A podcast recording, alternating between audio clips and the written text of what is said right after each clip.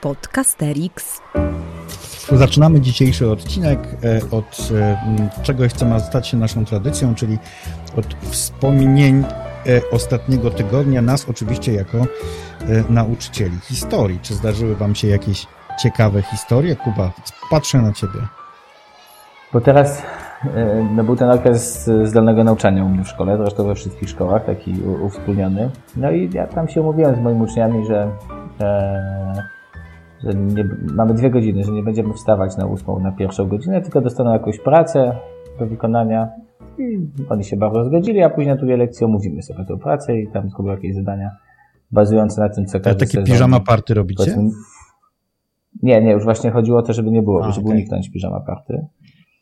Yy, no i ja jako nauczyciel leniwy wykorzystałem zadanie z zeszłego roku. Mhm. I yy, no po prostu ponowiłem je jeszcze raz. No, sprawdziłem, czy przecinków tam gdzieś nie trzeba, jakiejś literówki nie ma. Nawet nie trzeba, bo bardzo się ucieszyłem. Wpisałem spotkanie do kalendarza i okej. Okay. No ale potem się okazało, że nie wziąłem pod uwagę jednej bardzo ważnej rzeczy, mianowicie takiej, że w, pomiędzy zeszłym a tym rokiem wydawnictwo zmieniło podręcznik. E, no ja tego oczywiście nie zauważyłem. No, co więcej, następna lekcja się normalnie odbywa. Uczniowie mają zrobione te zadania, które mieli, znaleźli te informacje, czytamy te teksty źródłowe, oni ten kontekst znają, co mieli znać. Zadania przyjrzałem wcześniej zrobione, wszystko śmiga. Dopiero na koniec tego, tego naszego bloku lekcji ktoś mówi, no a następnym razem tylko, żeby pan powiedział, jakie dokładnie te strony z tego podręcznika, bo tu na tym podręczniku, znaczy na tych stronach nie było to, co miało być. Ja się bardzo zdziwiłem, coraz sprawa wyszła na jaw, ale yy, opowiadam o tym dlatego, że oni sobie poradzili bez podręcznika. A. Znaczy, zrobili te zadania. To jest puenta. Yy, no i to jest właśnie puenta, która nas prowadzi do tego, o czym dzisiaj mieliśmy rozmawiać. To znaczy, czy E, przynosić podręczniki, czy uczniowie mają nosić podręczniki. No. To jest ciekawe, że, w, że w ogóle po prostu ci o tym nie powiedzieli, po prostu ani mru mru. Ciekaw jestem, czy dlatego, że się bali, czy... Bo wiecie, też jest taka możliwość, że część z nich po prostu nie, nie, korzysta z podręcznika. No właśnie, bo ta historia, czy Kuba chce, czy nie, jest wstępem do naszego głównego tematu rozmowy. Właśnie chce. Właśnie chce. E, e, ten temat sobie dzisiaj ustaliliśmy na to, czy przynosić do klasy podręczniki, ale rozumiem, że możemy go potraktować trochę szerzej, powiedzieć, czy w ogóle pracować, jak pracować z podręcznikami do historii, bo ja szczerze powiedziawszy też mam e, bardzo podobne jakieś tam wspomnienia z tym związane. Podcasterix. To, to żeby cię trochę, Olek, y, y, obudzić, bo widzę, że na razie tak się nam trochę słabo odezwałeś, to teraz tobie zadam pytanie, żebyś tak tam otworzył tą dyskusję może. E, ty używasz podręczników tak konkretnych, czy, czy nie? Nie, nie używam. Ale zwróćcie uwagę, że w ogóle w tym pytaniu jest bardzo już interesujące rozstrzygnięcie, mianowicie czy ty, Olku, używasz podręczników, a nie czy twoi uczniowie używają podręczników. Bo rzeczywiście jeden z dobrych powodów, dla których nie znoszę podręczników, jest taki, że ich głównym adresatem są nauczyciele i nauczycielki, a wcale nie uczniowie. I podręcznik najczęściej wybiera nauczyciel wedle tego, co mu się podoba i co mu się przydaje, a e, uczniowie niewiele na tym korzystają. Więc ja nie używam podręcznika. Zwykle mówię moim uczniom, że mogą kupić sobie dowolny podręcznik, a ja mogę ewentualnie przedstawić im kilka, które, jest, które, które są do wzięcia. Mhm. I zachęcam ich do tego, żeby przejrzeli tych kilka, jeżeli mamy je pod ręką, i żeby wybrali sobie taki, który im leży. E, I żeby spodziewali się, że mm, będą musieli ewentualnie sprawdzić, e, czy e, uda im się, odwołując wyłącznie do podręcznika, zrealizować kryteria lekcji. Na co dzień używamy e-podręcznika, ale znaczy, żeby tak, żeby być precyzyjnym, nie tyle na co dzień, bo najczęściej po prostu w ogóle go nie używamy, ale jeżeli ktoś nie wybierze żadnego podręcznika, to ma e-podręcznik. Ale czyli co, że jeżeli na przykład, e, no strzelam, jest tak, że robisz, e, powiedzmy sobie, no dzisiaj robiłem, powiedzmy na przykład, nie wiem, reformę kościoła katolickiego zwaną czasami kontrreformacją, to po prostu na, do ucznia należy znalezienie odpowiedniego miejsca w podręczniku, gdzie ten temat się znajduje, tak? Jeżeli tego potrzebuje, to znaczy, jeżeli jest tak, że przygląda się kryterium z lekcji i ma, za, ma wrażenie, że zadania, które wykonał na lekcji, mhm. to nie są zadania, które są wystarczającym źródłem informacji, żeby te kryteria spełnić, albo jeżeli sądzi, że potrzebuje jakiegoś uporządkowanego materiału, czy jakiejś uporządkowanej narracji, no to wtedy niech sięgnie po podręcznik. To może być na przykład e-podręcznik. Nie, ale bo ja myślę sobie, że jesteśmy na takiej mieliźnie i to obawiam się, że ja prowadzi nas... Nie, ale nie, nie, my trzej, czy, czy my, my, my nauczyciele? Tak, tak, nie, o, my trzej. Bo ty też Jacek chyba nie Nie, nie korzystam. Bo ja nie korzystam nie, nie, z podręcznika. Nie, ja też na co dzień nie korzystam. No i ty też nie korzystasz, Olek nie korzysta, więc pogadajmy jak korzystać. Ale poczekaj, to gdzie jest mielizna? No, że, że nie ma wśród nas kogoś, kto by wprowadził pewien suspens, suspens i powiedział, no bez podręcznika to ani rusz, panowie. No przecież to się nie da bez podręcznika. Gdzie uczeń ma znaleźć te wszystkie wiadomości? Skąd, ma, skąd rodzic ma wiedzieć, co było przerobione? Nie no. Gdzie uczeń, jak go nie było, ma szukać No dobra, ale umówiliśmy się, no, że będziemy rozmawiać dlatego, żeby pewne rzeczy y, pokazywać z innego punktu widzenia. No, rozumiem, że y, większość nauczycieli korzysta z podręcznika w dobrej wierze, ponieważ y, podręcznik, no wymieńmy to sobie, tak, no, porządkuje wiedzę, wyraźnie widać, co trzeba umieć, jest poukładany w odpowiedni sposób. Jeżeli nie ma mnie na lekcji, ucznia na lekcji, to wiadomo, co było, mówiąc brzydko, przerabiane i tak dalej. To są na pewno jakieś pozytywy, które trzeba, które oczywiście można też nazwać negatywami, ale jak najbardziej podręcznik no, zadanie jakieś sprawdza, ale my tutaj dzisiaj rozmawiamy o tym, że nie używamy ich podręczników, dlatego, żeby sobie właśnie powiedzieć, i co z tego wynika, i jak sobie w takim razie radzimy. E, z tym wszystkim. No bo, e, no bo jak? No i co? Ucznia nie ma na lekcji i, i co on wtedy ma? co ma wtedy zrobić? Jak go nie ma? No, ja to chyba podobnie jak Aleksander. To znaczy ten e-podręcznik mhm. jest takim swego rodzaju, no nie chcę powiedzieć wypełniaczem, ale takim miejscem, do którego można zajrzeć, jak się tego papierowego podręcznika nie kupi. Albo się go nie ma. Czego dowodem są ci twoje uczniowie z twojej mm, anegdoty na początku. Tak, tak, tak, być, być może tak. E, no oni są też, e, myślę, anegdotycznie wprowadzeniem dobrym w tą naszą rozmowę, że e, dla nich wcale brak podręcznika albo niemożność znalezienia czegoś w podręczniku nie okazała się, nie wiem, obezwładniająca. Znaczy, mhm. Wiedzieli w swojej masie, co mają zrobić. Co, no właśnie. Natomiast ja, ja sobie tak też myślę, że ten podręcznik, że ten podręcznik, e, że jakby takie przekonanie, że uczeń, którego nie ma, zajrzy do podręcznika i będzie wiedział, co jest na lekcji, jest zupełnie ślepą uliczką.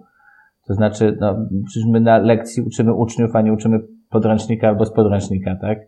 E, I nawet jak uczeń jest na lekcji nieobecny, no to samo przeczytanie podręcznika nie będzie stwarzało możliwości, żeby on nadrobił sobie te rzeczy, które się na lekcji nie pojawiły. No pewnie jakieś elementy tak, ale E, no myślę, że zdecydowaną większość nie, to znaczy sama lektura podręcznika nie zastąpi lekcji e, i no to chyba jest zupełnie oczywiste, więc wydaje mi się, że to jest jeden z mitów, e, że podręcznik jest konieczny.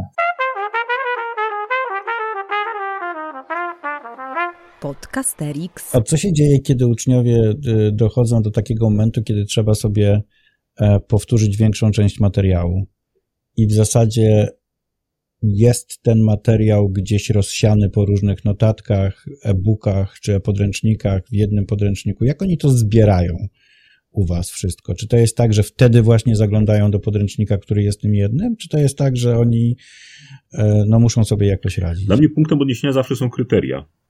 E, I ja między innymi dlatego nie używam podręcznika, że te podręczniki, które są, one po prostu najczęściej trochę nijak się mają do moich kryteriów, to znaczy do tego, co ja zaplanowałem, że uczniowie będą widzieli po lekcji.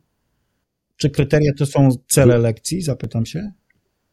Kryteria to jest to, y, po czym y, ja i moi uczniowie możemy poznać, że udało nam się cele na lekcji zrealizować, że udało nam się zrobić to, co chcieliśmy na lekcji e, zrobić. I ponieważ te tematy, które my robimy, te rzeczy, które my poruszamy, e, to nie są typowe tematy e, z podręczników. Mhm. W związku z tym też podręcznik jest trochę zawsze nieadekwatnym źródłem, bo on jest zawsze w poprzek, albo te nasze zajęcia są zawsze w poprzek podręcznika. Podręcznik wtedy jest użyteczny, jeżeli po prostu jest programem nauczania, e, ukrytym albo jawnym po prostu. Natomiast mój program nauczania jest inny i ja nie mam podręcznika, który by mu odpowiadał. Dlatego, kiedy moi uczniowie dostają kryteria, to muszą e, albo e, korzystać z notatek, albo e, poszukać informacji. No, staramy się też e, na przykład e, robić im fiszki, a, z których oni mogą też rozmaite rzeczy e, powtarzać. Okej. korzystamy wtedy z takich darmowych programów do robienia fiszek i oni dostają fiszki z danej lekcji, e, dzięki którym mogą to, tę lekcję, e, ten temat powtórzyć. Okej. Um, I tam bardzo często w tych fiszkach zbieramy informacje, które są im potrzebne po tych zajęciach. No a to ja jeszcze powiem, że te, też mam takie, yy, bo tak sobie myślę, do czego ja uży, używam podręcznika, tak? Jak mamy pytanie, czy Mhm. uczniowie mają nosić podręczniki i używać, no to właśnie yy, zadaję sobie to pytanie, kiedy moi uczniowie, ja chcę, żeby oni tego podręcznika yy, używali i kiedy my go używamy. I tak sobie myślę, że tym, co w ostatnim czasie jest takim zadaniem, yy, kiedy ten podręcznik mi się naprawdę przydaje. Jak, znaczy, żeby nauczyć uczniów robić chociażby mapę myśli, albo notatki do Cornela z tekstu, no to ten tekst jest potrzebny, tak? I do tego ten podręcznik jakby działa. E, I bez niego trudno jest tego, e, tego nauczyć. I no, ostatnio kilku klasom kserowałem pracę z podręcznikiem. Mieliśmy właśnie dlatego, e, że tego podręcznika nie było w klasie, a mm, no, uznaliśmy, właściwie ja uznałem, że to dobrze jest, żeby poćwiczyć to robienie notatek. No i wtedy ten podręcznik naprawdę działa, no bez tego ani rusz. Słuchajcie, to ja jeszcze y, bym tylko wrzucił wam dwa przykłady, które może się przydadzą, a może się nie przydadzą. E, Dwa przykłady tego, jak ja używałem podręcznika. No. E, Po pierwsze, taki ostatni podręcznik, y, którego ja dosyć regularnie i chętnie używałem, to był podręcznik y, kosowy do WOS-u. A to dlatego, że on ma pewną szczególną strukturę, która jest stosunkowo rzadko spotykana w ogóle w podręcznikach. A mianowicie on jest po prostu złożony z rozmaitych małych kawałków. I w gruncie rzeczy mam takie poczucie, że e, najsensowniejszym sposobem korzystania w ogóle z podręcznika jest unikanie tego, żeby pójść za jakąś autorską myślą, która zazwyczaj jest dosyć niemądra.